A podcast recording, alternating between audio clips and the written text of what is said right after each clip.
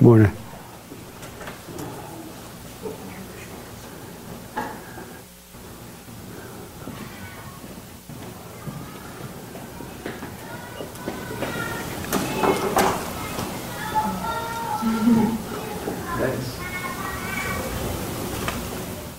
What's that? Walking by? Yeah. Uh, Kids and parents. uh, they're Jewish kids. Oh, I think the dad had a. I think Jewish Christmas coming up, right? This week? Monday. This Monday? Jewish what? Tomorrow's a Christmas. Yeah. Oh, New Year's. New Year's? Yeah. They have New Year's before they have Christmas? They have a lunar calendar? They don't have Christmas. I mean, they Hanukkah? have Oh.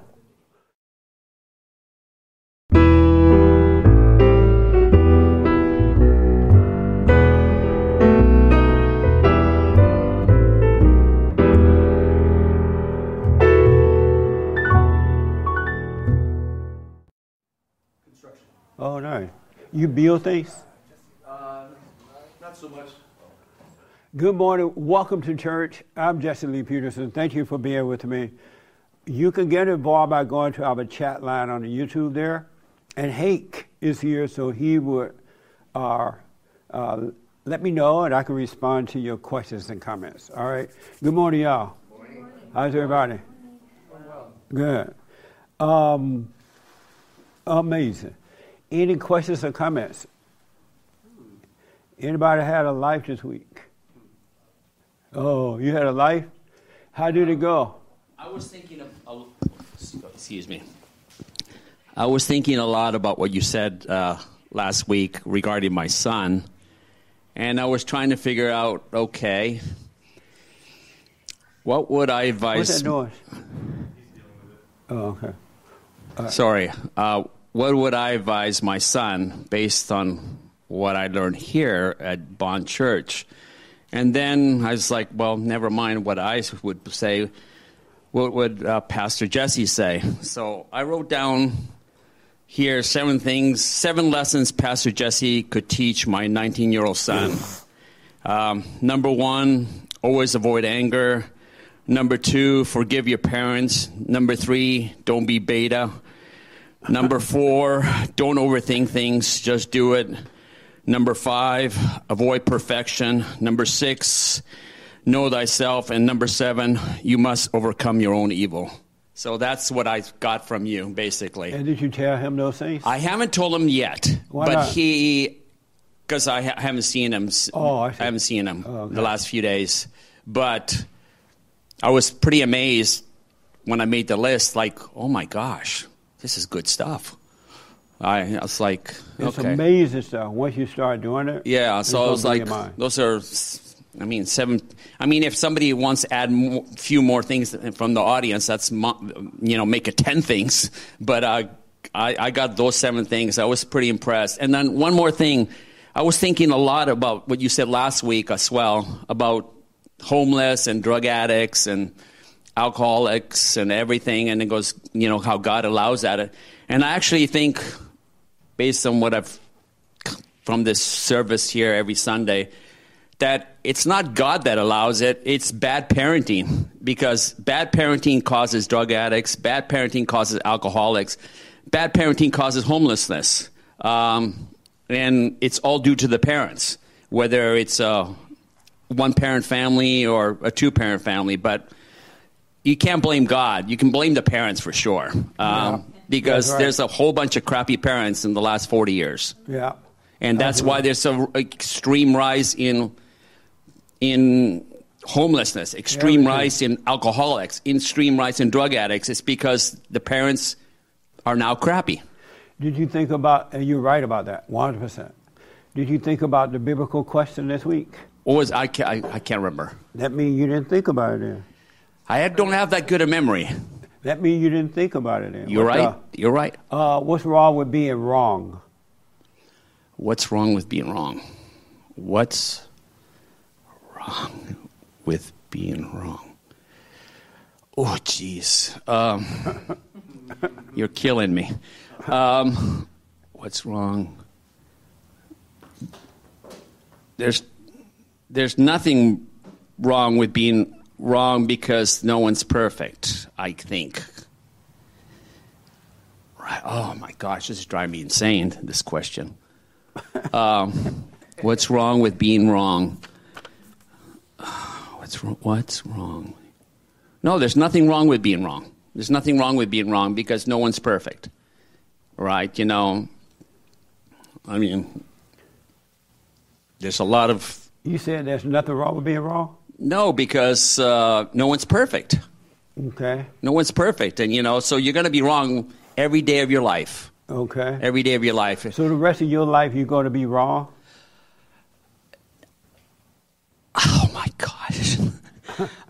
And you're only living up to what? Did you say 70 or 80? Um, uh, uh, 79. I, I, I, I, I probably won't. I will probably won't live past 80. I mean, Oh. I know you're 73. Um, congratulations. I would love you. to be 73. You know, but you know, But you might, you probably won't make it. I, I think I'll make 73. You will, but I, not I, past I, don't. I don't know. Max is 79. I Oh, don't. I can't can't see me living past 80. What, what is it like knowing that you're going to die at 79? I, I, I it, the, there's not a good likelihood of most men living past 80 plus. And if women, you don't have a wife, you can do it. Yeah. That's a loaded question. That's a all right. loaded question. Yes, Raymond. What's wrong with being wrong? You had your hand, right? Yes, I did. Okay. When you're wrong, you run away from reality. When you're wrong, you run away from reality. Explain yourself. When uh, when a person uh, person becomes wrong, he uh, he or she sh- uh, shuts himself from why he is wrong, and th- and because of that uh, that he refu- uh, that person refused to face the reality of himself. Or Okay. Amazing. This young lady want to respond. yeah. I see you in your head thinking about it.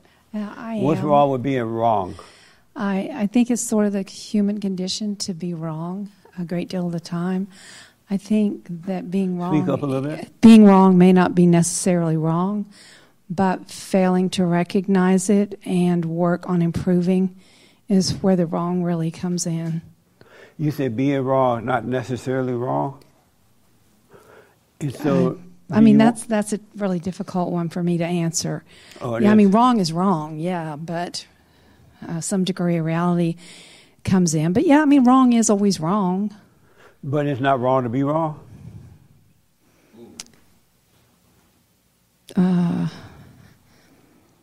I don't I don't think it's necessarily wrong to be wrong. Do you want to be right? I I want to be. Um, I don't necessarily want to be right. No, I want to be right in God's eyes. But my Yeah. own, I misjudged just as recently as yesterday. You know about my own reaction, and you know I just try to pick up and go again. So, if there's nothing wrong with being wrong, why do you want to be right in God's sight?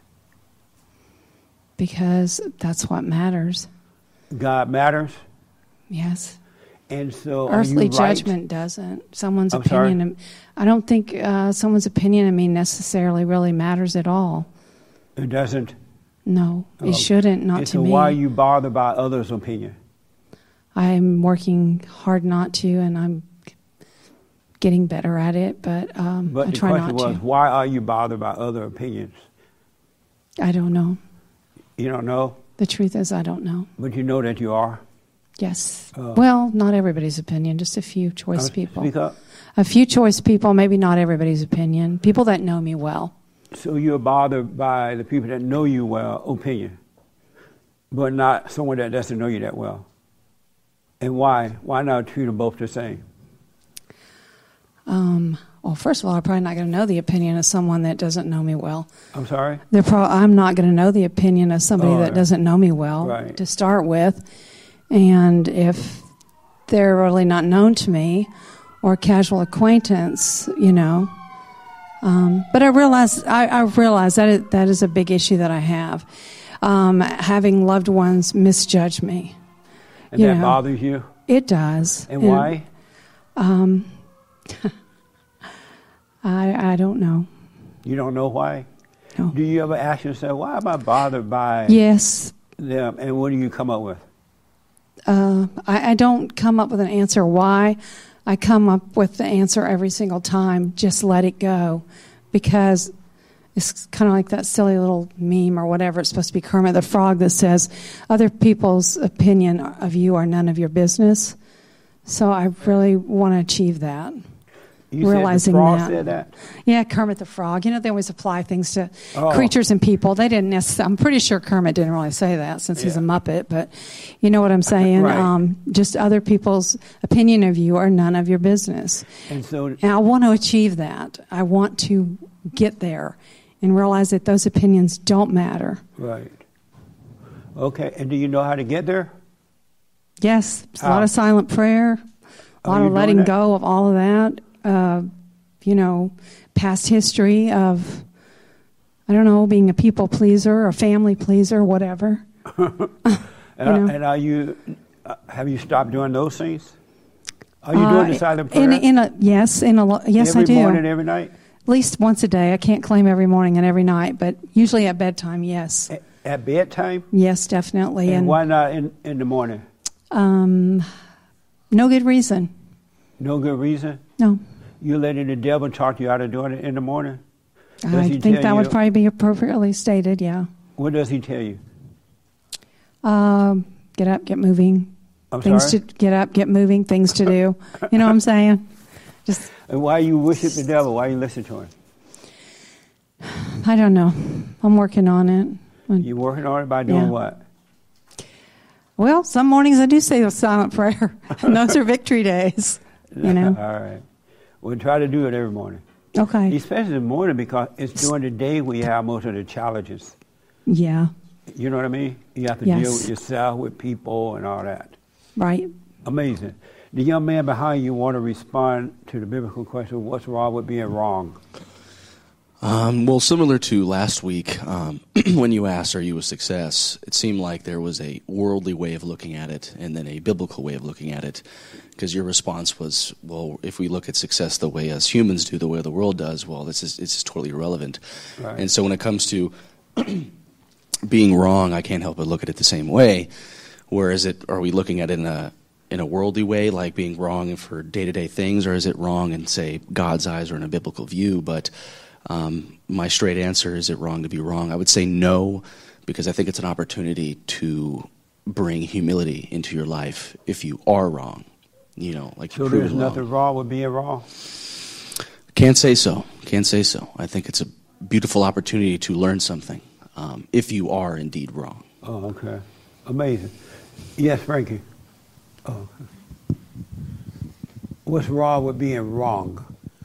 Uh, I've not thought it all the way through yet, uh, but in my life, um, the wrong, when I'm wrong in any way, always, that's when I learned the most. That's when I discovered the most. That's when uh, I had the most problems and things like that in my life. Um, you know, uh, and that's when I, dis- I, I you know, I, I started to discover myself when I was wrong. You know, What I- you learn from being wrong about yourself? I, I learned uh, Give me one used- small example. I used to be um, I used to be envious of other people and their personalities and and and uh, I used to uh, almost like music. You know, you like you like uh, Michael Jackson and you like the way he danced, and so you try to be like him in some ways. So you try to dance yourself. like Michael? And- yeah, you know. Oh, Lord. I don't know. It's all I can think of in the, at this moment. But but- Moonwalking. but you know, you you know, as a kid, you would do all the things that he would do, and and uh, you would you, you you thought that was the ultimate, Yeah. you know, and and you kind of t- you you'd fall away from yourself. And so how were you helped? I knew that when I discovered that that was tried to be Michael Jackson, how would you help? There's only there was only one Michael Jackson, and that was him. And, And I, where I could be. now? I don't know. He's in Michael Jackson heaven. Yeah. but I discovered that I, I could be the best. He was the best him that he could be, and I need to be the best me that I could be. Amazing. So Okay. so I discovered that was wrong, and I said I could never be never be as good as as him. So All right. So, Um, anyways, off the top of my Did head, you have your hand for this question? Right here. What's wrong with being wrong? I, I, I'm I'm under the impression the biblical question was, is it wrong to be wrong? What's wrong with being wrong? Is that what it was? I thought it was, what's wrong with being wrong? Oh, but either way, it doesn't matter. I think it is. no, it's what's wrong with being wrong. Okay, I think it is wrong to be wrong. Um, I think the problem with it, while everyone is addressing that, like in our mistakes, uh, there are learning You opportunities. is wrong to be wrong? Yes. And and what's wrong with being wrong? Um, so while many people are elaborating that like being wrong is a learning opportunity, a, an opportunity to grow, um, the way I see it, it's like we're all made in the image of God, right? And God it represents. I believe there's objective right and wrong, right? God represents truth, right? That that which is right with the universe, right? Every time you move farther away from that starting point of God, you're more and more increasingly wrong as you're moving away from the s- source of what is right. So, is it wrong to be wrong? Yes, because you're you're no, moving away is from it God. wrong to be wrong? What's wrong with being wrong? Be, what's wrong with being wrong is that you're moving away from God. You're moving away from the source of what is right. And then you can justify it in this world by saying, oh, well, I'm growing, I'm getting knowledge, I'm getting this and that. But you're perfect. You were made perfect by God. And now we move away our whole lives. That's why we talk here about you need to return to the Father. You need to come back to what is right, the source of all that is good and right. So, in a few words or less, what's wrong with being wrong? What's wrong with being wrong is that you're moving away from that which is right, which is God. Okay. The young man behind you want to respond. what's wrong with being wrong? Uh, I'm going to say nothing. Nothing wrong with it? Right. And why do you say nothing? In my experience, when I was wrong in a conversation with somebody, whoever it was, it felt, it didn't feel all, I didn't get all, you know, I didn't tighten up, you know, like the anger. You're always talking about the anger. Right. It's involved with my per, m- with my anger. I, I didn't get all angry. Okay. I was just, I just, I was, I, I was like, okay, you're right, I'm wrong. And it was, you know what I mean, like a kind of a sigh of relief. Interesting. Very interesting. so you say there's nothing wrong with being wrong? I'm going to say there's nothing wrong with it. Okay. Amazing. Yes. Wh- What's wrong with being wrong? Nothing. Nothing wrong with being wrong? And why not? Because God gives us the right to be wrong. God, what do you mean by that? Like we have the right to be wrong. What do you mean by that? Meaning that once we're aware that without God, we're nothing but dead wrong. So we have the right to be wrong. Do you want to be right or you want to be wrong? I want to be right. But if there's nothing wrong with being wrong, why do you want to be right? The reason why there's nothing wrong with it is because without God, we are dead wrong. Why are you looking at me like that? What's he like? Because I thought that was like You want me deep. to applaud? Yeah, that was deep. Um, so if there's nothing wrong with being wrong, why do you want to be right?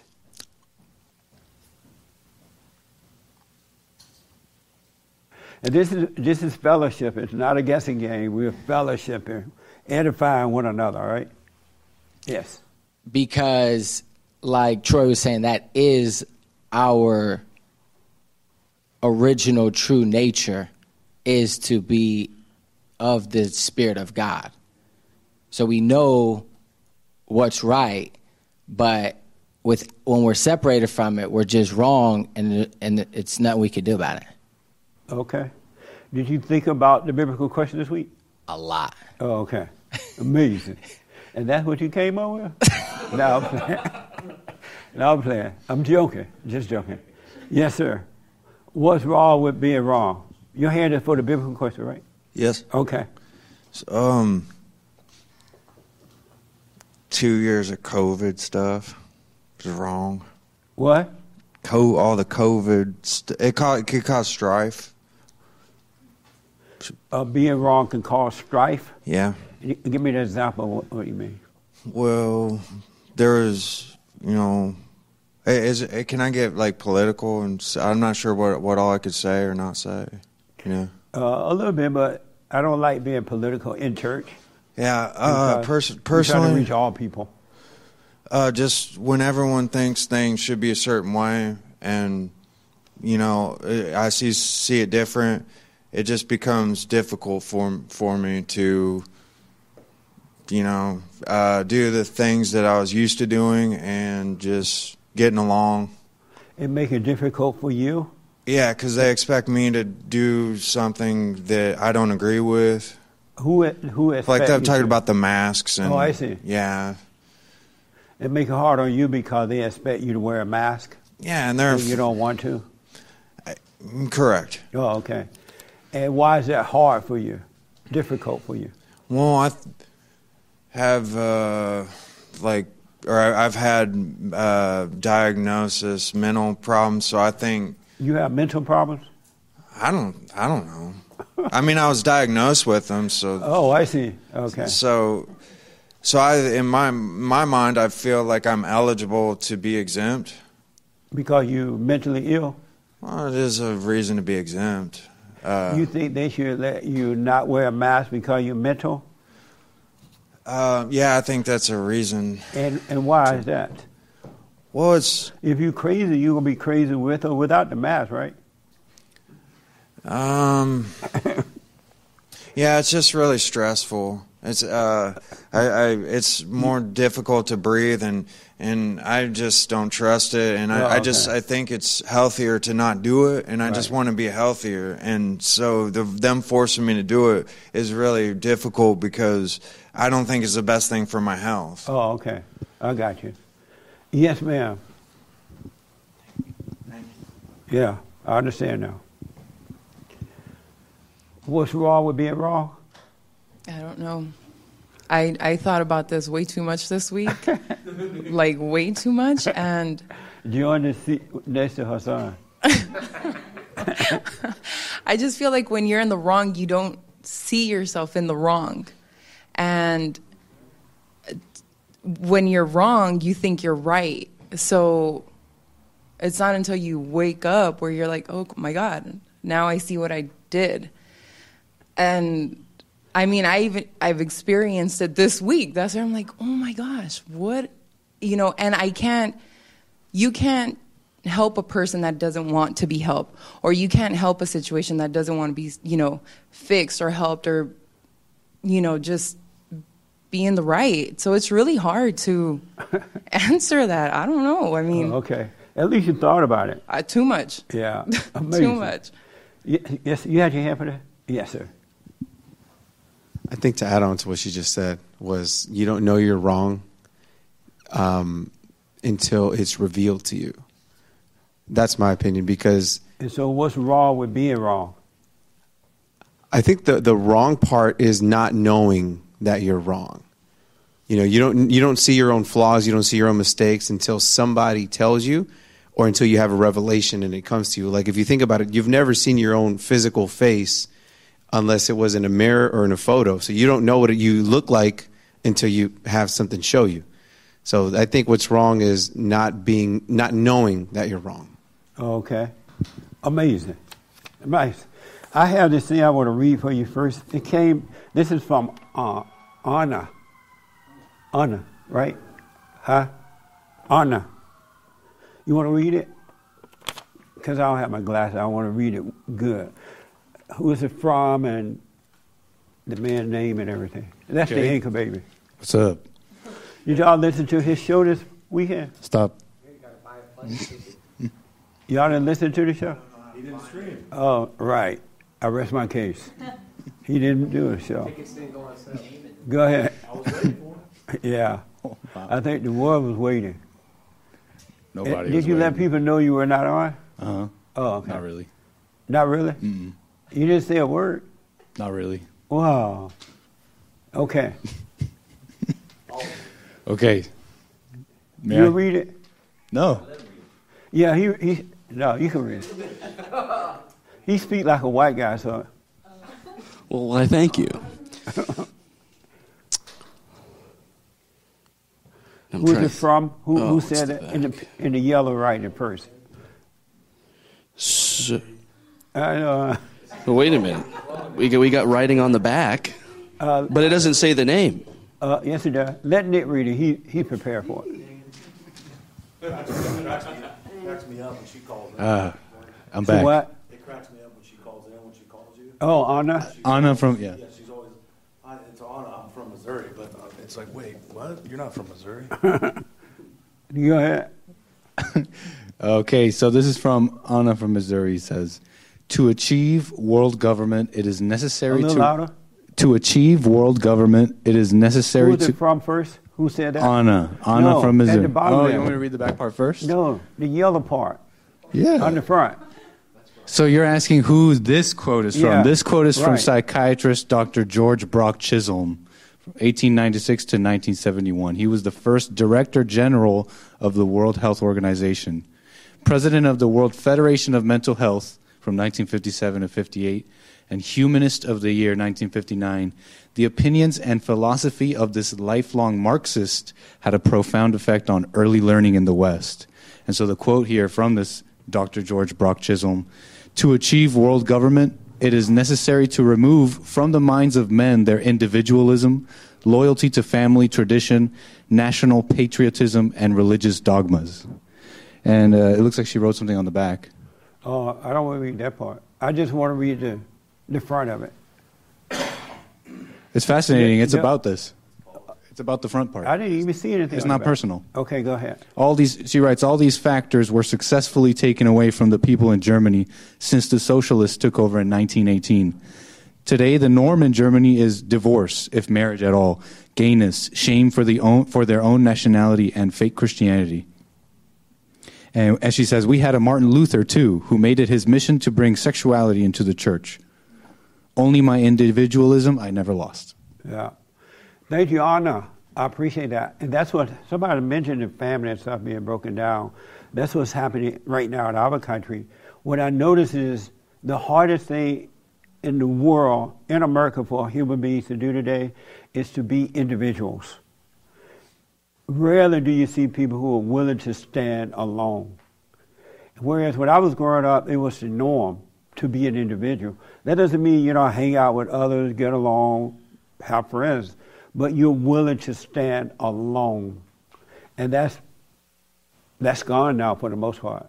People run from one group, one bunch of friends to another one to another one to get validation, and they're never going to get better until you're willing to stand alone. Even when you're seeking God, you have to be willing to stand alone for that. You have to be all in, no matter if you lose the world, if you lose all your family, all your friends, all your things, all your everything, and you're willing to stand with nothing, then you can know God. But most people are not willing to do that. So they have destroyed individualism and they have destroyed the family. We, uh, Nick gave me a story this week that in 2045, I think, the family, I mean, Within- Christianity, Within 50 years, Christianity be gone, right? a minority in the country. I said, what now? Within 50 years, we'll be a minority in the country. in your own country, in a Christian country, we're going to be minority. How did that happen? It been destroyed. Isn't that amazing? Christianity, the best religion on this side of heaven, the religion that, with the help of God, created the greatest country, the Western world, really, is being destroyed and taken over by evil. That's mind blowing. The family has been destroyed. Uh, he made the point about the families are to blame. It's the parents, and you're right about that. You absolutely because if the parent, if the parents are right, then the, the kids will grow up right. It will grow up right. Um, I want to tell you this story, and then I, I mentioned this earlier on uh, the radio show this week. And some of you may have heard it, some might not. I don't want to assume that everyone heard it. Uh, I saw this story where, and it was a true story, where this mother had a daughter, and this mother raised her daughter, but she didn't raise her daughter to be an individual. She raised her daughter to rely on her. And so the girl turned like 18 or 19, and by the time she was 18 or 19, she had two or three children out of wedlock. And because the girl was still living at home and was not independent, she relied on her mother. So she had to go on welfare to raise the kids. And uh, so what the mother did was to, um, whenever the girl got a welfare check, it would go in the mother's account and not the, the young lady's account. And the mother would pay the bills, I guess, buy food and stuff for the babies. But, and then the mother would give the girl a few dollar bills for herself, you know, and the girl would just hate it. And she hated the mother. And, and there were times when the mother would give the daughter some money from the account, not much, but just some, and she would throw it back in her face. This is not enough money. Why are you only giving me this much? And the, and the mother would say, because you are not responsible. You won't take responsibility. You won't do for yourself. And the girl would say, I hate you. I literally hate you. I wish I didn't live here. I hate you. And so it went on like that for years. And so the girl hated the mother so much, the mother would not let go of the girl. She was a grown woman, and the mother wouldn't let go of her, while at the same time saying that you're irresponsible. And then while at the same time taking care of the girl by living there with no job, the money going into the mother's account, she dishing it out to the girl. She was doing nothing to make the girl be responsible, right? And the girl hated it. And so what the girl did one day is she got put her little tight pants on. You know how those women wear those little tight thing, right? They like clean to the body. Even when they fat, they have more. You ever see fat women in those things? I'm like, how you gonna be fat wearing those little tight things? Don't you to like wear big clothes to hide the fat? But anyway, I, I, I divert, digress. If I'm black, I divert. If I'm, if I'm white, I digress. But anyway, so the girl got put on her little tights, put her heels on, and she went to one of the local playgrounds there where the black guys were playing basketball. And she seduced one of the guys. And this guy she seduced was younger than her. He was like 17, 16, somewhere in there. And so they, they started dating and the girl, the boy would come and stay overnight and live there with the mother and the girl if he wanted to, because the mother would do anything about it. And so they dated, and the girl felt complete. She like, I always want a family. I always wanted a husband and kids, right? And so they, they never got married, but they were dating, staying at the mother's house. And so the girl got pregnant by this guy who would have made her third child or so. And the mother told her when the guy wasn't around, because the girl wanted to have the baby, she wanted a family, even though she already had two or three kids. And so the girl, the mother told the girl while the guy wasn't around, you should have an abortion. You're not going to be able to take care of that child. You already have two or three kids, and you should have an abortion. And but don't tell the guy. And so the girl went and had the abortion, and the guy wanted the baby, and the girl did too, but the mother talked her out of it. And so she had the abortion without telling the, the man. And and the man found out. She eventually told the guy, "I had an abortion," and the guy went off because he was really happy. He was like, "Who told you to have an abortion? You didn't let me know, right?" And the guy got so angry, and she said, "Well, my mother told me to do it." And so, long story short, the guy came home one night, or one day or something, and the mother laying on the, in the front room, asleep on the couch, and he killed the mother. She had a, like a, a, a little jar sitting next to her. He took that jar and beat her in the head until he just broke it. Then he went to the kitchen and got a frying pan, pan, and he beat the woman in the head and bent the pan all up. That's how vicious he was fighting her. So he beat her and he went into the bedroom and told the girl, Come and help me with your mother. I think I killed her. and the girl like, oh, okay. what the? And so the girl went into the front room and she helped the boy wrap the mother up in a blanket. Put, and, and they noticed that the mother wasn't quite there yet. She was still breathing while they were wrapping her in the blanket. And then the girl like, oh, she's still breathing. And the guy like, okay, let's put her in the trunk of her car. So she'll die. She'll suffocate and die. And they're like, okay. and so the girl and the guy wrapped the mother in the blanket, put her in the trunk, and let her suffocate and die, right? And, and, and the point to that story is that when you help somebody, you're creating an enemy. When you don't teach your children to work while growing up, you're creating an enemy. Because when they can't get what they want from you, they're going to turn on you. They'll turn on you and they'll destroy you. You try to put them out the house, you get they like 50 years old, you got to go now. They'll turn on you because you have created an enemy and not a friend. And then I, I, I, I saw this documentary about how the little Christians would go around the world spreading the gospel, right? Telling folks about Jesus. But what they would do, they would take food with them too, and they would feed the homeless. And they would go to these African countries, and they would take the Bibles, and they would take rice and beans and free food, free clothes, and everything like that. And so it got to the point where the merchants, the businessmen that had businesses over there, got angry at the Christians for bringing them all this free stuff because it would put the merchants out of business. The people got to a point where they didn't want to go to work and they didn't want to buy food from the stores because they were getting it free. So they turned on each other. Isn't that amazing, sir? You can't be helping people. They would turn on you. And then there was uh, another, oh, like in LA now and around the country, this country, the Christians and the, and the people go around helping the homeless. They feed them, they clothe them, they get, you know, uh, free shelter now. And then, and the Christians are all happy that they went out and did their Christian duties today. They fed the homeless. And they've been doing this for the last, uh, since I came out here in 1968, and they were doing it then. And the situations have only gotten worse. And to the point that the homeless people are turning on the Christians. They, you'll feed them and they'll rob you. You'll feed them and they'll rape you. They're not, it's not, the homeless situation gotten worse, right? But they, they're, the ego feel good. The Christian's ego feel good about helping the homeless.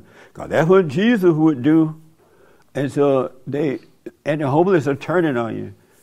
Just like your kids turn on you, just like the people in Africa turn on each other. You can't be helping people like this. And now they're talking about giving the homeless free, free apartments and things like that. They're like building buildings so that homeless people can live free in a nice apartment. Those people are going to destroy those places. They're not going to appreciate those places. It's going to only make them worse. And then the last example I used, it all just came to me with this one story that I saw with the mother and daughter. Everything just kind of registered. And um, um, the the other thing I read, what was I about to say? One uh, yeah. last example to. Oh yeah, is that uh, white people have not told blacks the truth over these years, nearly seventy years. They have not said to the black people, "I'm not your problem. Your problem is not a spiritual problem. Your problem is a family problem, and I mean it's not physical; it's spiritual, and it's not. It's a family issue. It has nothing to do with the outside. It has everything to do with you. But instead of saying that to the blacks, being afraid to say it or whatever, feeling guilty, the blacks have turned on the whites now. They're literally turned on the whites. And the whites have given the blacks everything they wanted. And not all, not all, not all blacks, but most. They're giving them everything affirmative action, free education, free everything. And now the blacks have turned on the whites. And whites are their primary enemy now. They're killing them, they're raping them, they're robbing them, they're following them home and stealing their cars. They're taking their jobs and things, everything away from them. They have turned on them because whites didn't stand up and do the right thing. You can't help people. There are ways that you can't help people. They only get worse.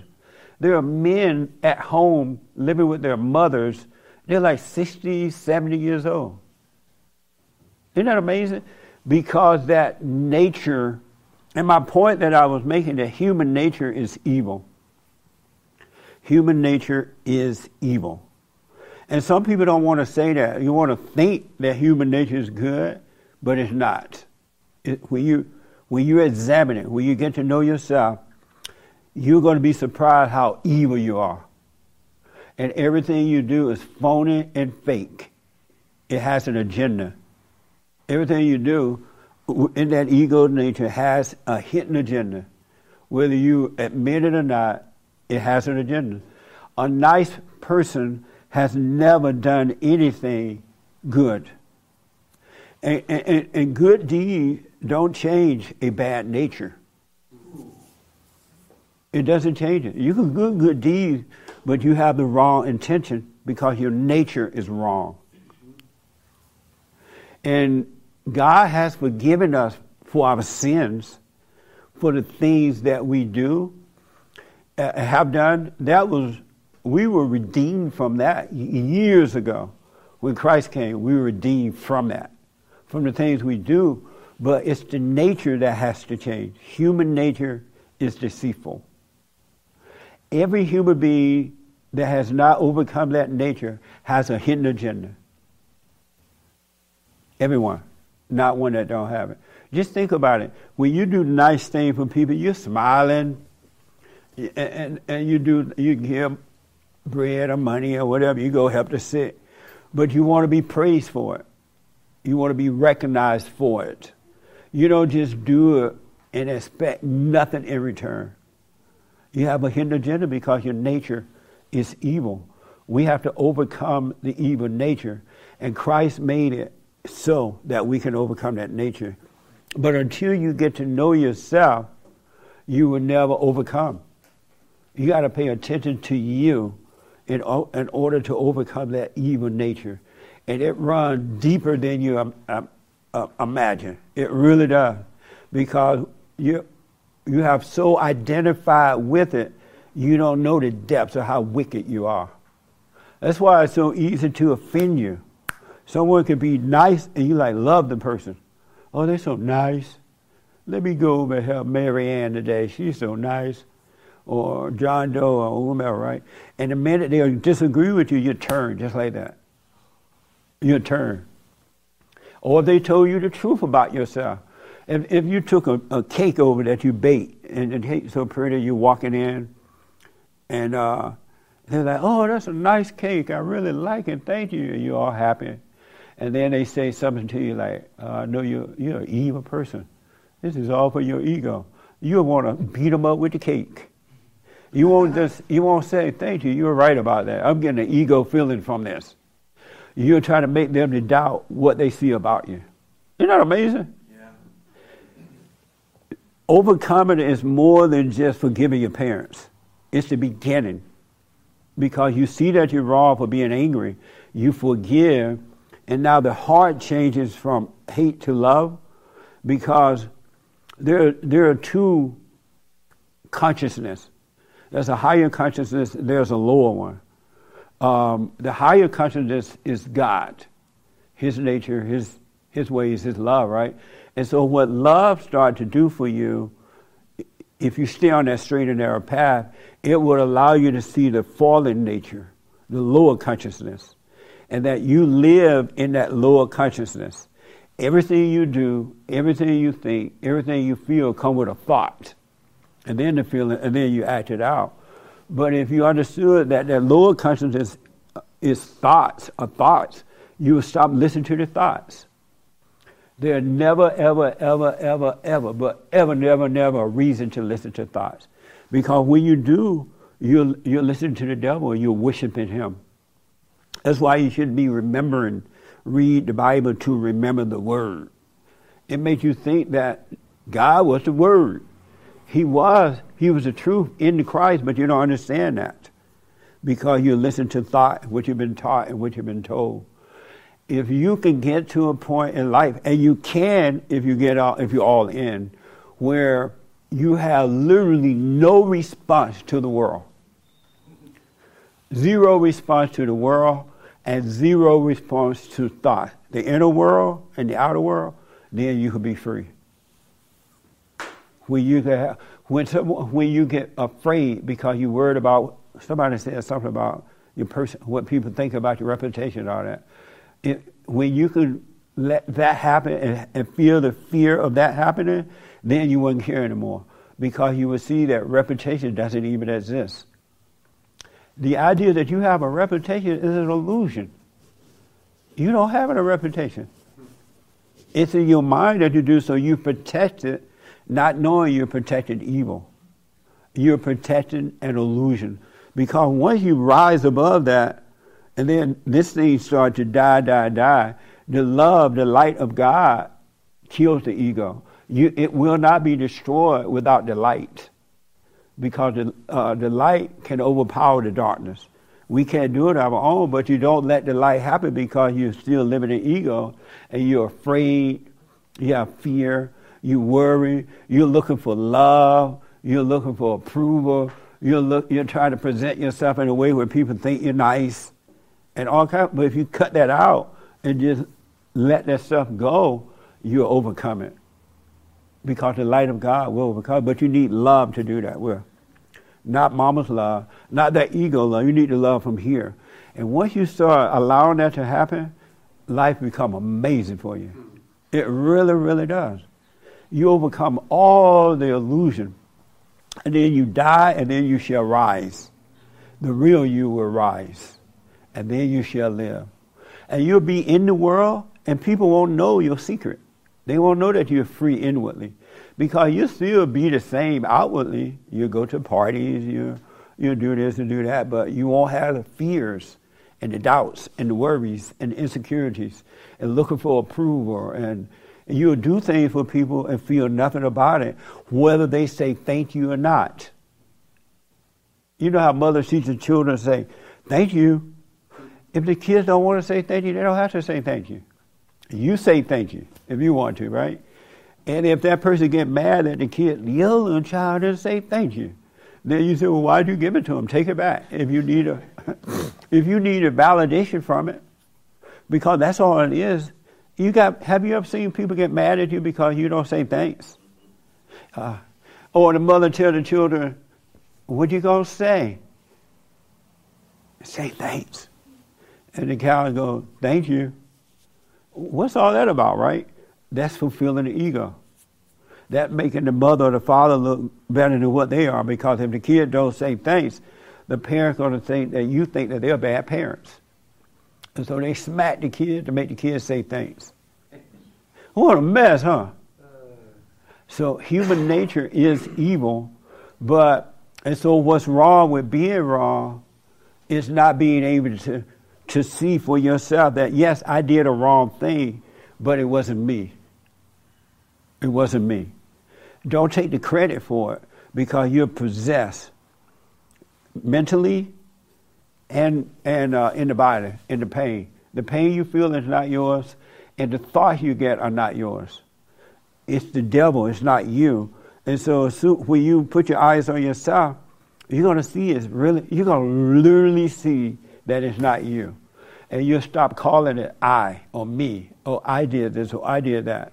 And you would know, as someone said, you would know, yeah, I did do that, but it wasn't me you you don't have to admit it to the world, but at least inwardly you know, yeah, I, I shouldn't have spanked my child.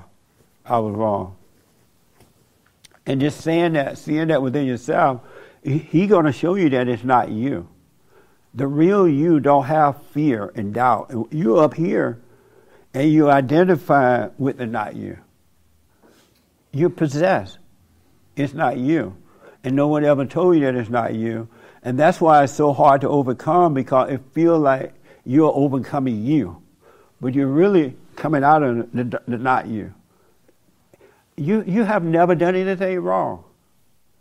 You have lived a life without doing wrong, but you think you've done wrong. And so as a man thinking, so as he is. That makes sense? When I say you have not done anything wrong, what what do you think about that statement itself? Uh, well, as soon as you said that, uh, first thing came to mind was uh, Adam in the garden and the temptation uh, from the devil. And uh, it's interesting when you say thoughts, because I'm thinking, well, you know, Adam, you know, God blessed Adam with naming the animals. So I'm like, were those thoughts? I mean, what was he thinking? I mean, you know, but regarding, I've never done anything wrong. You know, if Satan was never never there to tempt man, you know, what would have happened? So I think this is like the first time I maybe heard what you've what you just said the way you just That's I said. you, yeah. hmm So, do you believe you have done anything wrong? Well, it, it makes me challenge the notion whether or not I, as a human being, before and after I was saved, had any agency. So, I, I mean, the reason why, if, if I had to agree with it, it makes me think of how, you know, when you're young, and I think you've brought this up on your show before, like they're not arresting eight year olds. You know, eight year olds just want to play and hang out and have a good time. They're not thinking about stealing, they're not thinking about fornicating, they're just enjoying life. Well, now they are. Oh, interesting. In the Uh, good old days, they did not, but they're so messed up now. They're robbing and stealing cars and doing those things at eight years old. But I know what you mean, the point you're making. Right, you know, and so what happens is we start getting to middle school and high school, and you know, brings me back to what you were saying about parents, and you know, we're seeing what we see on TV, and it's all this corruption, and where does this corruption come from? The evil Right. one, and so I'm kind of like, hey, you know, maybe I haven't done anything wrong, but definitely something I would need more time to think about. Um, well, let's do some quick thinking. So, you believe you have done wrong? in the sense that, well, I mean, you know, there's this, uh, you know, it's like I want to respond, but I'm also kind of like, hey, you know, there's a YouTube channel. Other people are going to hear this. Uh, so it's like, tone that out, right? Um, but the reason why I hesitate is in moments where I've asked God for forgiveness, you know, for whatever the sin was, there were a lot of circumstances where I knew exactly the consequences of my actions you know, I don't, but I don't know if this is, am, am I giving myself more credit than I'm used to? Am I not? Uh, I'm not so sure, but, you know, I've made a constant, I have made a conscious decision in the past to do wrong things. And so when you ask me, hey, have you done anything So wrong? you you you made a decision that you know what this is wrong to do, but I'm gonna I'm gonna go do it. Sure. I mean, in, in the regards to, you know, hey, maybe it started as a thought. Maybe I saw somebody do it. So if it started as a thought, why do you think you did it? Well, because it's it's almost as if uh, to respond to a, an earlier uh, retort. I remember Jesus says. You said early retard. "No, early retort." Oh, Yes, yes. um, man, that's gonna be a great soundbite. Um, you know, as I, I remember and he Jesus. pointed a- over there, so I was trying to figure out who was retarded over there. no. Um, but in the book of John, I'm currently reading that Jesus says to the disciples that if I never came, you would not be you would not be guilty of sin. But since I have came and I have shown you the light and I've shown you the Father because you've seen me, you are now convicted of sin. Like there's no more excuses now. And I'm like, well, okay. I mean, you know, it. Like I said, I go back to the the garden. I mean, did Adam and Eve just kind of go, "Oh, hey, all right, sounds good," or were they, "Hey, I know God said don't don't eat from that tree, but I'm going to do it anyway." So I don't know. I it's do so if it started with a thought, why do you think it was you? to repeat the early, early thing I said was it's almost as if okay, you know what? Here's the temptation. I'm thinking about it, right? And the what thoughts there. the temptation? but I'm accepting the consequence. Well, in regards to d- d- uh, defying a direct order from God, What? D- defying a direct order from God. So you, let's say you tiptoeing through the tulips, all is well, right? And then you, you decide, you know what, I don't want to do wrong. I'm too happy here. And I'm going to do wrong. And, and that, with, that starts with a thought, right? Yes. And, and do you think you create the thought that want that tell you to do wrong? No. And, and you uh, do you think you would tempt it with the thought? I want to say yes, but I feel like there's an exception out there, but I can't think of that. I'm sorry. I think there might be an exception to that, but I'll say yes. You were tempted with the thought, right? Yes. And who did the thought come from? Has to be the evil one. Right. And so why do you take credit for it then if it was started by the evil one? He tempted you and you didn't resist the temptation. Well, By going then- along with it, why do you take credit for it that it was you? Well, uh, I can't help but understand that if if God wanted to make autonomous people who always obeyed Him, that we wouldn't have free will and free agency. And so, when I think about free will, it's almost as if okay, it's starting as a thought. Well, what do I do with it now? Right. And so, in order for me to move forward to or to turn that thought into action, I have to accept the ramification of as to what I'm doing. And that's why I'm kind of saying it's, I don't know if it's 100%, oh, it's not my fault, I didn't do it, I was tempted, and then I felt, you know, I followed it. But it's like, how many times has, has that happened? And we're like, you know what, I'm going to do it anyway. Amazing. I understand what you're saying. Right. You said that, and then this young lady won't respond to that. But let me ask you say God doesn't want us to have autonomy? Well, in regards to, What is autonomy? as if I've always asked myself the question, why did God allow Satan to even exist? Like, what's the point? And one thing I came to a conclusion was to basically show what disobedience looks like. No different than how you have an offensive team and a defensive team, you know, in a game. Uh, and with that being said, if God, why did God create man? What was the point? If he's all divine, if he's all good, wh- what are we used for? Well, I mean, to go So on what's cur- autonomy? in the sense of God gives us the choice to uh, allow Him into our lives or not. You know, ver- like we're not trees, we're not animals. Repeat that. We're not trees, we're not animals. Basically, God gives us the free will to decide if we want to choose Him or, or not. That's that's kind of what I mean by autonomy. Oh, God give us autonomy mean God give us free will, whether we want to choose Him or not. Yes. Did you choose to be evil?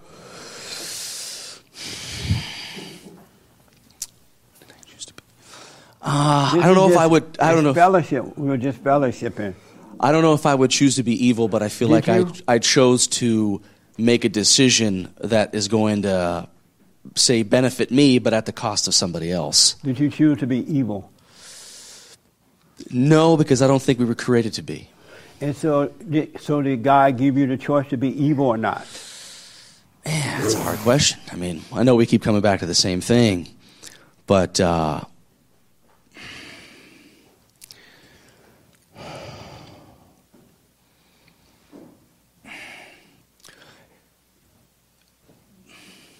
basically, I don't know. I, I guess I'm just going to keep repeating myself. I'm just trying to I'm trying to word it in a different way, at least to make it make sense.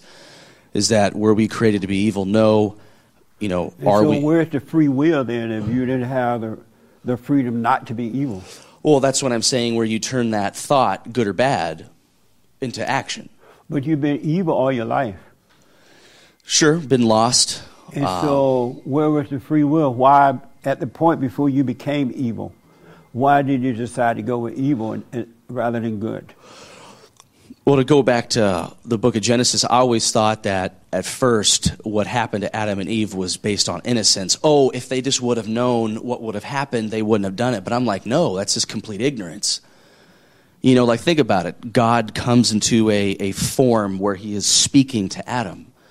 You know, he is he's being shown all the animals. How could you disobey that?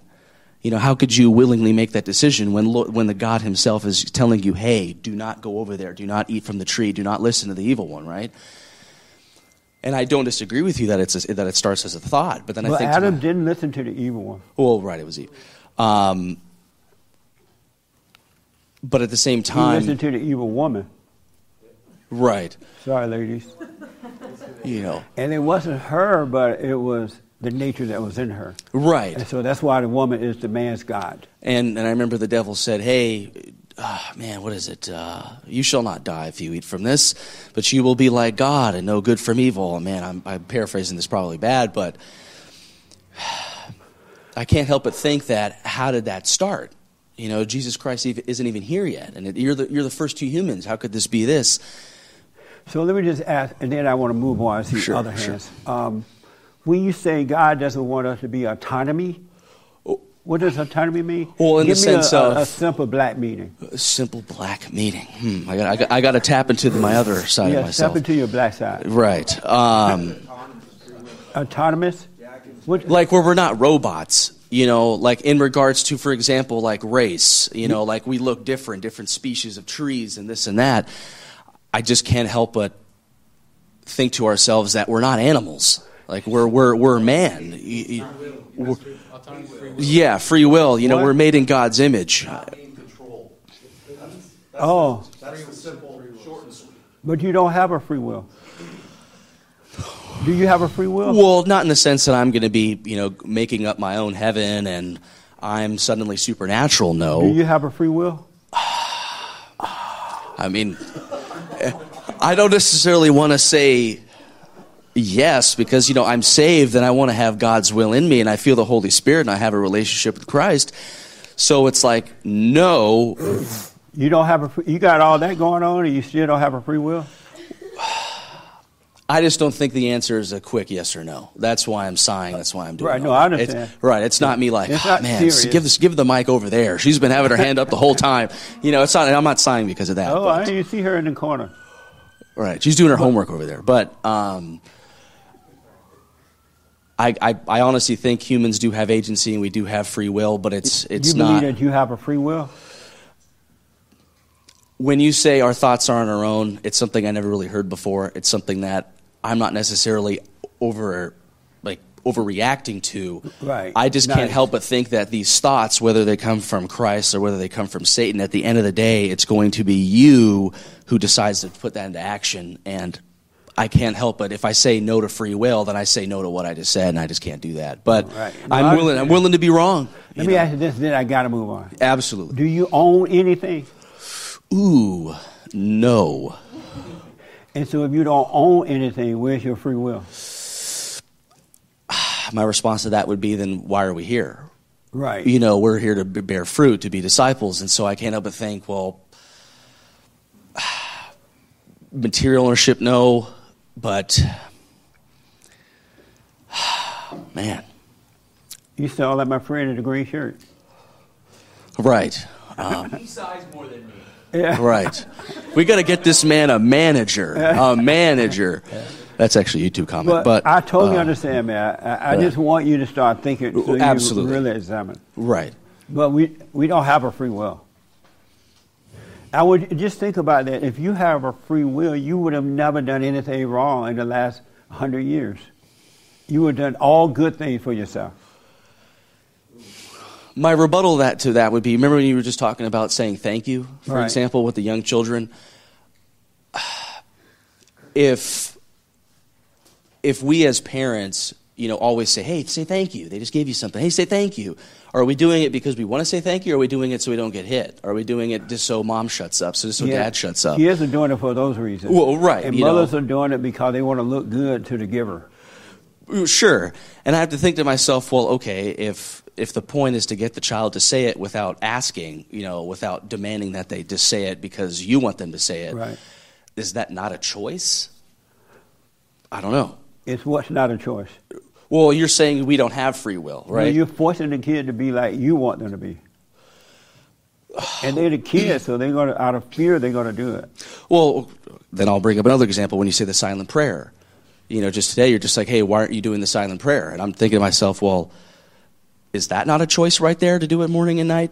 I, I, I just don't know. I mean, is because you're I don't I don't disagree with you that hey, it's thoughts to Right. you know not persuade you to do otherwise, but But it's not a thought. The devil's talking out of it. The devil let her get up every morning and hoop and holler and pray. He would let her get up early every morning and every night. Thank you, Lord. Praise the Lord. Help me, Jesus. Thank you for my wife, my husband, my children, my everything, Lord. Thank you, Jesus. I can breathe. I'm alive again. He'll let you do that all day long because mm. he know you're worshiping him. You're not even talking to God. Mm. But to sit still, let that go, he, he doesn't want that to happen. Mm. When you realize you can't do anything, you didn't change anything, you don't own anything, Mm. uh, anything. He doesn't want you to know. He doesn't want you to separate from Him. Mm. He wants you to stay here one with Him. He Absolutely. wants your soul. Mm. So He's talking her out of that. God is not. She's not talking herself out of it. The devil said, "Oh, you're too tired. You went to bed late last night. Oh yeah, I did. Or you got to get up and get to work a little early and Right, make some right. breakfast. Oh yeah, I do. Right. But if she hoop and holler, he'll let her hoop and holler and let the whole day go by. Right. Well, I appreciate the mic. I thank you for everything, and I absolutely will take everything for consideration. And thanks everybody for letting me kind of hog it for a bit. No, man, you don't have to think us. We're fellowshipping. Right on. Yes, sir. Um, Hold that thought for one minute. Did you get anything from that discussion? Uh-huh. You think we have autonomy? You can hold on to the mic. I'm coming right back to you. Uh, And I want to, I want to feedback. So I, you know, I want you to know that you know that you know that you know, not just because someone said it. well, I tell you what I got out of it. I'm going to really be working. I'm going to be Speak working on that chest. silent. I'm going to be. I have um, Oh, sort of. is A, it from the chest or the belly? I don't know, but I have What kind does of a. hate say? Uh, Say it with your chest. I have sort of a breathing issue, so it's not real easy for me to. You have know, a brain issue, you say? Breathe. We Oh. all have a brain issue. Breathing. oh, breathing. Yeah, oh, bre- breathing. I got yeah. you. Okay. Um, I what I take from just listening to all of it is I am going to be saying that silent prayer. yeah. I'm going to give that time to God first thing Yeah. every morning and set my pace right. Yeah, good. Yeah. So that's really what I took from it. Right on. That that's a beginning. That's perfect. Okay. Absolutely. Keep it simple. Right. Yes, sir. uh, a lot of things were said, both for when you were, you know, teaching a moment ago, than what he said. Um, I guess what I've been going through, doing the silent prayer consistently, and the more I do it, the more I realize that I have no choice to do anything. I can't control anything, and when I become still, I feel like becoming still is also being present because my, my opinion is uh, our human nature that you just described is the exact same thing. If you take the word human out and say devil, it's the same thing. Yeah. The devil's nature wants to be in control. It is the devil's nature, in all honesty. The human nature is the devil's nature. That's why the nature needs to change from the devil's nature to God's nature. It is. It's not us, but we identify with it because no one ever. told our parents didn't tell us, or no one said, "Don't be angry. It's not you." They let us be angry, or they let this happen, and we identify with it. You know, thinking that we're living, but we're really dying. But it's not us. We're possessed with spirits. It's totally not us. And the sooner you see that, the sooner you'll be free. And I think that's the hard part is when you were saying what's wrong with being wrong, and to what I was saying earlier, the wrong is knowing that you're not wrong. That's what's wrong. Yeah, and not knowing absolutely. that you have that spirit telling you, you know, some people have, in general, right? Um, they're overweight because they eat too much.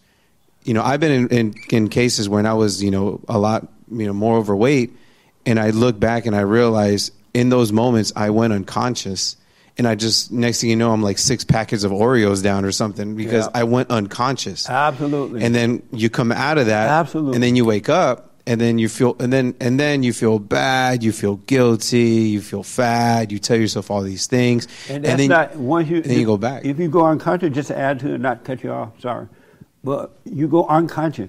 The problem is you go unconscious, and when you go unconscious, you eat all the Oreos up, you get all fat, and then and then the devil kind of step aside, let you see that you fat, and then you're like, oh, you're all fat now, oh Yeah. happy. He's really like- looking at you. Now you're judging that. He got you judging yourself about that, and you want to jump off a bridge or eat more Oreo or go hide somewhere. And that's what you know. My wife and I we were saying like everyone has a, a, a weakness inside that we just don't know what it is, and the devil uses that to catch you. And he won't give it to you all in one shot. Yeah. He'll give you a little hint. Ah, just take one bite, or just just take a sip, or just one one one little dose. It's not going to be bad. And then it just keeps growing and growing and growing. And if if we were able to, and we are, you'll grow to it. If you were able to resist that first temptation, if you can see that the devil telling you to eat that, and resist it, or if you gotta, gotta, gotta, gotta, gotta do it, be conscious of, of, of, of taking that first bite, right? Don't go unconscious with it, and it's the awareness that will change it. You won't develop the wrong relationship with it because you're conscious of what you're doing or you'll overcome it if you're already into it. You will overcome it because the light will change the nature. We're, we're in a bad nature in that fallen state, and that's what needs to change. But so you got to be aware. You're absolutely right. The awareness will cause you to resist the temptation. Absolutely, man. The awareness is so important. The higher level of consciousness. Absolutely, absolutely. But we gotta, and then the more you do it, just to add to it some more, the more you do it, the more you can stay conscious. The less you do it, because they tell you, you don't have to get up and be still. You know, you, you gotta get to work. You gotta make some breakfast. He doesn't want you, he want you to be unconscious.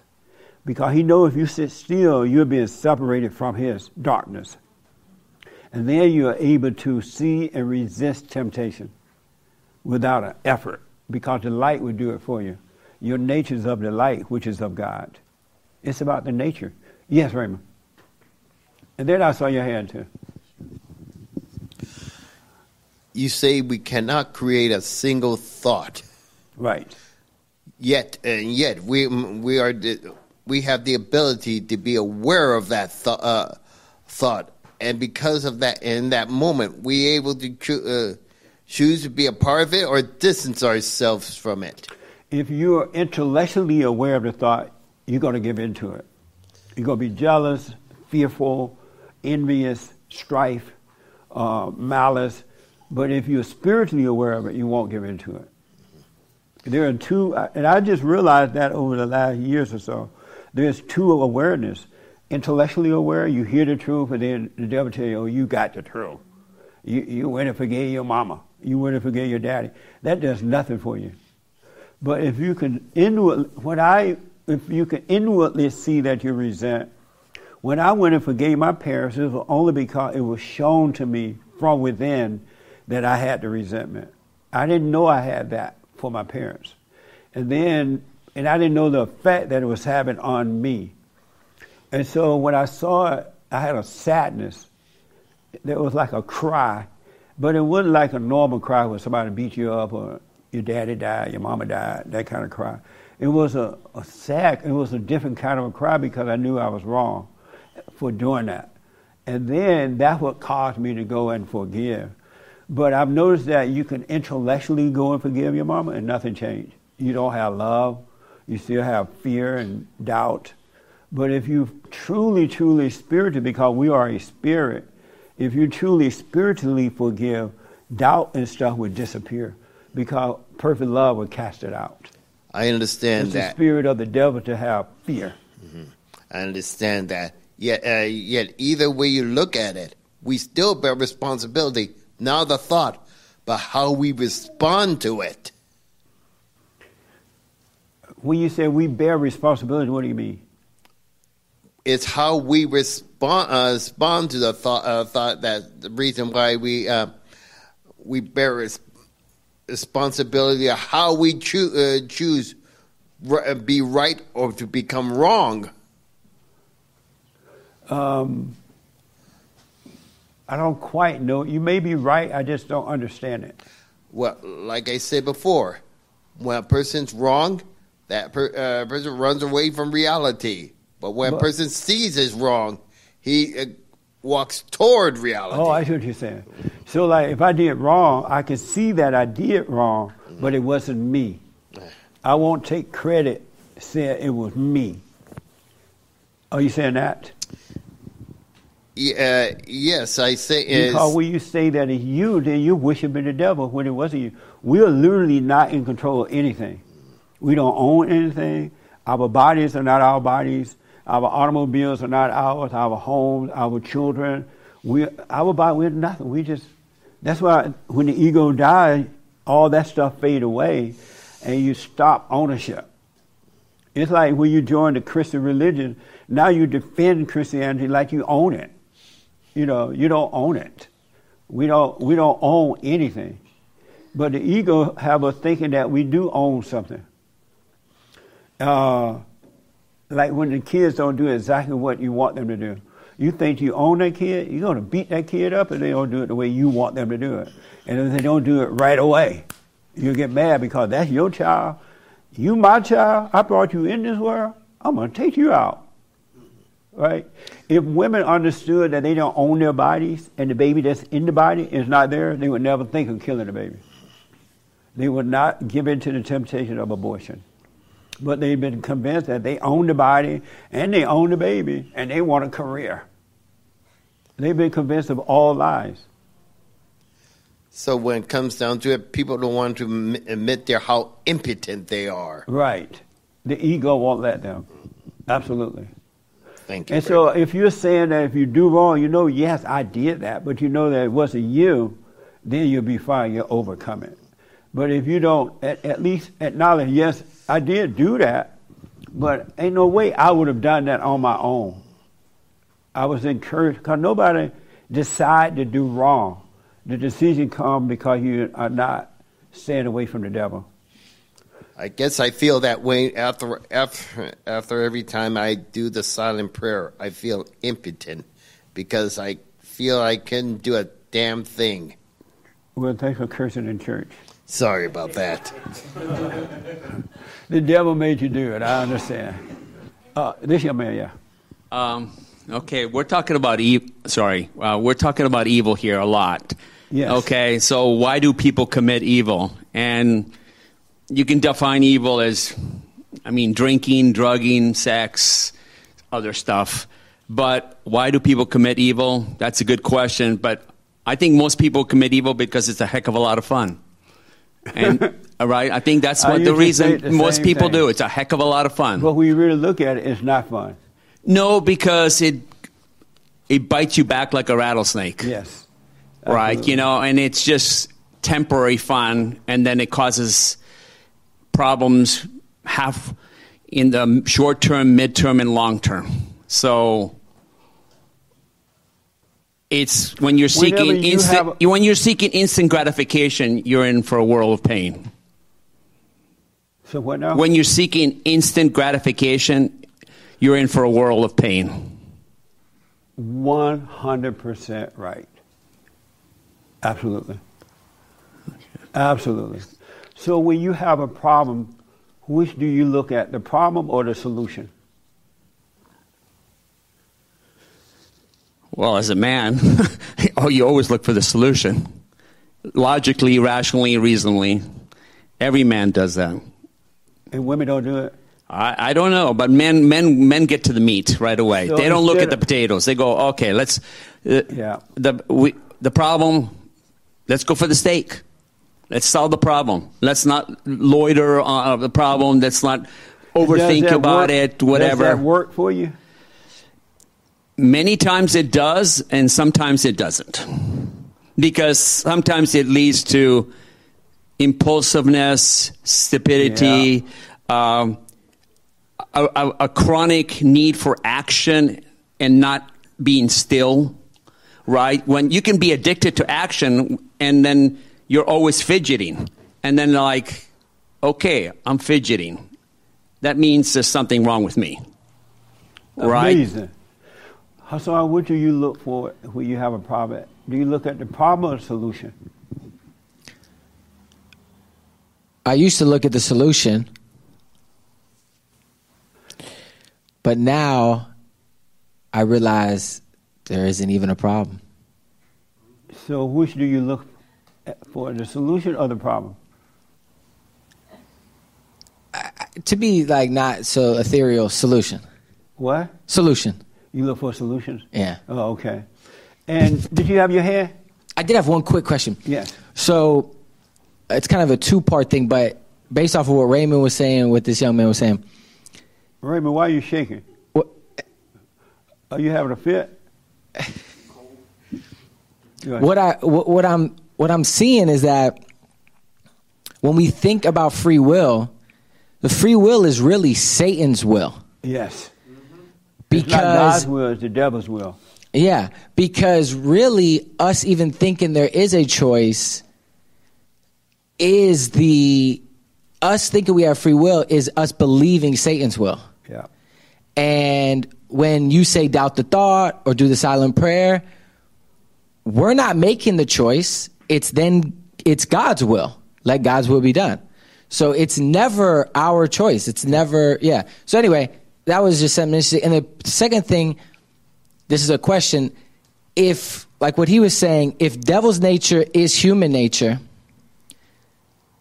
when we're first born, because we're not born sinners, we're born into sin, do we initially have God's nature? Absolutely. Absolutely. And if the parents and the teachers and things left you alone and let you just grow, you will grow in God's nature more. You still have to repent eventually anyway because we're born into the mess. But it won't be as dramatic as it is when we're not told the truth. And especially if the parents were to say, you know, I'm sorry for doing that to you kids. And then they change. And the kids, the parent would become that perfect example, and the kids will grow in that perfect example because it's not what the parents say, it's what they do, is how they are, their nature. Because they can say the right things, but if their nature is wrong, the kids are going to grow up the same way. Because they, it's spirit to spirit. They think it's physical to physical, but it's spirit to spirit. Amazing. Yes, sir. Uh, I um, was living in a camp in, at Zuma, and uh, eventually we kind of inherited it and cleaned it up. There's a lot of trash and stuff there because it's like a homeless camp. And so I noticed uh, around that area, um, well, we would go to the church and they'd hand out a lot of food, a lot of extra food. And I noticed that, you know, um, a lot of people would be irresponsible with it. The rat, it would attract rats, Yeah. trash, and it just become a total disaster. Absolutely. It's, it's very frustrating. Uh, because they are, they are destroying your nature. They are making you depend on them or some outer source rather than the inner source. Well, we That's did- why God said we have to work. If you don't work, you don't eat. Simple as that. they Let wanted to give us. Uh, I apologize. Uh, No. They wanted to give us too much food, and I was just like, "Well, I only want to have what I can eat. You know, I don't want extra because Yeah. then I have to figure out, you know, what to do with it." Yeah. Uh, and and a lot of them, I don't know, just it just just happened. Too too much food left out, and then the, you know, and it, it just uh, free things just become trash that was just spread out, and it just it was unsightly and just uh, Absolutely, man. That, that's what I saw. You know, Because they're stopping the natural development of the nature that God has given us to fend for ourselves, to take care of ourselves. It's not growing. That's why the kids should have responsibility. And that way, when they leave home at 18, 19, whatever, you don't have to worry about them. They'll take care of themselves. Well, they'll have food on the table because they don't mind working. They'll, they'll do what it takes to grow and grow and grow. and like you said, that the church people would. I, I felt like you know they had an ego about it, and it's all ego. they're like, here, you know, mo- you know, have have some more food, and, and just like, you know, it's. What am I going to do with this? You know, I can't. I can't eat all this, and uh, I mean, maybe I, I don't know. Maybe they wanted wanted it to get consumed, but It's but it, most of it doesn't, and and this is a problem that went unaddressed. You know, Yeah. uh, you know, a lot of this extra food is is turning into rat food. is causing trash and, and disaster. Uh, When the government told the blacks 70 years ago, we'll take care of you, you can have as many babies you want, we'll take care of you. From that point, they went downhill. Prior to that, blacks were doing well. They were doing fine, thank you. But once the government started taking care of them and they took the fathers away, look at the situation today. It hasn't gotten better. It has gotten way worse. And they have more freedom today than any other time, I guess, in history, I guess. but, but they're more enslaved today than ever. I can't imagine. That must be such a great feeling to be able to maintain your own resources and be self uh, self dependent and It's I- amazing. I, I'm not, uh, and uh, I don't know how to get there. But man, One step I, at a time. I wish, I, and I'm not unhappy, you know, but you know, I do, you know, I am reliant on on other things. You get a little job, and one job will lead to something else and something else. Start out small, keep it simple. You don't have to start out with a big mansion. Have a little hut, and then you'll grow in that hut because the needs will- the need will come, and you'll see how to fulfill the need. So don't and don't compare yourself. Don't try to be like and have what someone else has. You just be you and keep it simple. I am I am already happy though. I mean, I, I don't know if I'd be happy working. Give it So, a try and see what happens. I, I mean, I mean, I, I, I do writing, and I. Uh, Get a real job. well, I, th- I think Continue your writing. I Don't feel like your writing. I'm creating something. So uh, uh, that's I got to move, but yeah. And, and I, my brother's an editor, and I'm gonna manuscript it and see what he thinks. But But I'm, while you writing, go wash the dishes at the cafe or something, or, Wow. or, or serve the tables. Do, cut the grass. I don't think paid. I see things way different. I, I don't. I don't know if. Uh, I I don't know if I want to be part of any of that stuff. I I, I, I see. So if whomever taking care of you, if they stop taking care of you, what would you do? Um, I, I would figure out ways to get money, and I'd probably be a lot more rich. but but it's not something I'm I'm interested in. But you don't want to do it to get rich. You want to do it because you're supposed to take care of yourself. You want to grow inwardly. I don't know. I, I mean, I just I, I can't think of, of something I really believe in that I want to contribute to. Oh, okay. So so I just I do my writing. I, I think. we'll uh, stay with that. But yeah. I got to move on. Sure. Thanks. Um, when you have problems, which do you look at, the problem or the solution? Immediately, I think about the problem. You think about the problem, Yeah. and so you look at the problem, not the solution. Sometimes I'm too caught up in the problem to even see past it to see the solution. Oh, okay. so you normally go for the problem. Yeah, I would say so. Okay. How about you? When you have problems, do you go with the problem or the solution? Neither. I just do the next step, the next thing to do. What's that? Hopefully, the the solution, but just the next thing in front of me to do. So you go for, so so you say that when you have problems, you don't go for the solution or the problem. Um, no, just the next thing to do. What's the next thing? What do you mean by that? I just well, don't understand. Um, maybe if I'm talking about like a physical example, like at work or something, if something there's a physical problem in front of me, Right. I might not know what the end solution is, but just to do the next thing in front of me. but when you have inner problems, okay, an inner problem. The uh, the problem. you, you, you look at you go The for problem the problem. first, yeah. Why? Um, because it's the thing that's closest to me. It's the problem. The problem is closer than the solution. So So when you have an inner problem, you, you look instead of looking for a solution, you look for the problem. I acknowledge the problem first. So I see that first because it's the closest thing to me, Right. and then from there, From there, what? I see the problem, and then I try to calm down or try to look within, and then do the next thing. But Okay. oftentimes it is the thing that's closest to me, so I do look at the problem first. All right. How about you? You have problems, do you look for the problem or the solution? Now I don't see myself as having problems. So you don't have any problem. I don't. I don't see anything. I don't see myself But when as you having did problems. have problems, or uh, do you look When for I the did have problems, or the problem? when I did have problems, I think I looked at the problem first. Why? Because kind of like she said, it's it's like what's in front of you. Oh, okay. But now I feel free.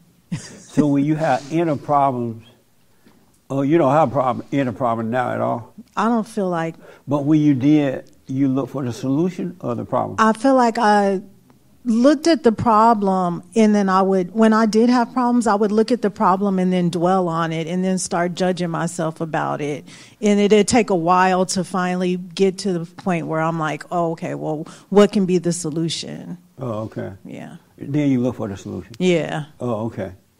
Did you have your hand real fast because we're out of time? It's amazing this time is up just like that. Um, rather than go back, I, I mean, I'll just answer the question you just asked. I mean, I, when you uh, have problems, do you do do you go with the problem or look for a solution? I feel like my answer is similar to Rochelle's, but to not just be like, I have no problems. Uh, I would say historically, I went for the solution and immediately, as fast as So possible, any because of solution. time, when you have a problem, now, do you go for the problem or the solution? I- I don't really have problems now, but when I did, Oh, you don't have any problems either. I, I, nowadays when I have problems, I do nothing. Wait a minute. So do you have inner problems? Nowadays, if I experience inner problems, I just do nothing and I do wait. you experience inner problems? Not really. I need a drink. Take a drink. Yeah, I, I don't really experience problems So, because when like, they come my way, I you just say you don't. like Rochelle, right? Rochelle says she has no problem. Yeah. Did you say you have no problem? No. So you never have inner conflict? Not, not really. Not now. No. Not really? No. Do you ever have inner conflict? No. But not really sound like you might. Not really is my casual answer as I say no. Yeah, no, I don't. You don't have any ever have inner conflict. I can't hear you. No. Oh, okay. Amazing. So let me just say this because we're out of time. I want y'all to give this a try. Give it. Oh, I forgot you were way over there. I'll get to you when I close out here. Um, I want you to give it a try for a day, a week, a day.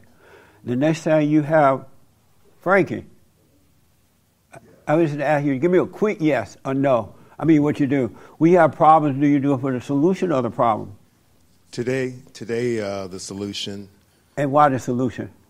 Um, the problems would overwhelm me and emotion, make me emotional and out of control, and I would be overwhelmed and I couldn't even think, and And and for uh, it's paralyzing. So now, you know, okay, I'm a problem solver. Let me try to see if I can fix this. Oh. So. And do you ever get it fixed? Uh, I would say no. I would say no once I, because I was in my head, Oh, okay. uh, and I needed to come out of that and, you know, let God fix it. You Here's know? what I recommend, just for a week. Uh, uh, Y'all, some of y'all ain't gonna make it no week, but anytime from this point forward, you have inner conflict, which is a problem with his thoughts and, as Francisco was saying, emotions. Look at the problem. Don't look for a solution. Do not look for a solution. You gotta stand there, like he said. He have the reason he looked for a solution because he have all this inner conflict going on. This emotion become emotional, you become afraid or whatever. Right? Look at that and go through that. Do not look for a solution. When you're fighting with your wife or your husband, and he just yelling or she's yelling, sit there and go through it, and just look at it. or if you feel fear or doubt, or you're in a crowd, you feel shame, or you feel shy, whatever, and you're scared, don't look for a solution. And what I want you to notice is that every time you have a solution, all you're doing is create another problem. It doesn't solve that conflict at all. You get a temporary release from it, but now you got another problem when it's, with that so-called solution you use. You just create another problem. You can't solve it. You got to go through it. You have to go through it. So give it, and it's going to be overwhelming at times. As Francisco was saying, he looked for a solution because it's overwhelming. It's emotional. It's in the mind. It's driving him crazy. Give it a good try. Don't look for a solution. And and and if they going to quote the Bible to you, he going to tell you to do this and do that. Don't do it. And see what happens. What y'all think about that? It's easier said than done, but if you want to be free, you got to do it. We've been the devil got us, and we've been trained to always look for solutions. We should not look for a solution.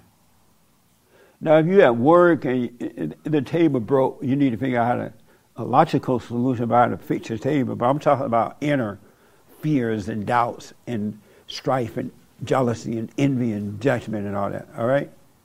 Give it a good try. All right. So we're out of time. My uh, biblical question for next week, my biblical question, brand new. What does it mean to sit in judgment of yourself? What does it mean to sit in judgment of yourself? All right? That's the brand new biblical question.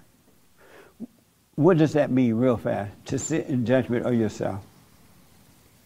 Um, to acknowledge that uh, I cause my own problems, or my, not me, is causing the problems. Okay. Very interesting. That's my brand new biblical question. Get on that straight and narrow. As you heard, Nick read that information. You want to become an individual. You came into this world alone. You got to be able to live in this world as an individual. All right? And you it, just, if you want to be free, you have no other choice.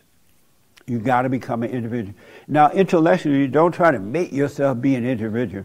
Because I can see people now going, oh, I'm not going to go and hang out with nobody. I'm not going to do this. I'm not going to do that. Be an individual. Stay on that straight and narrow. Be still and know God. All right? Thank you all for tuning in. We have the best counseling service if you need it marriage, individual, family counseling. Uh, check out the books and all that good stuff.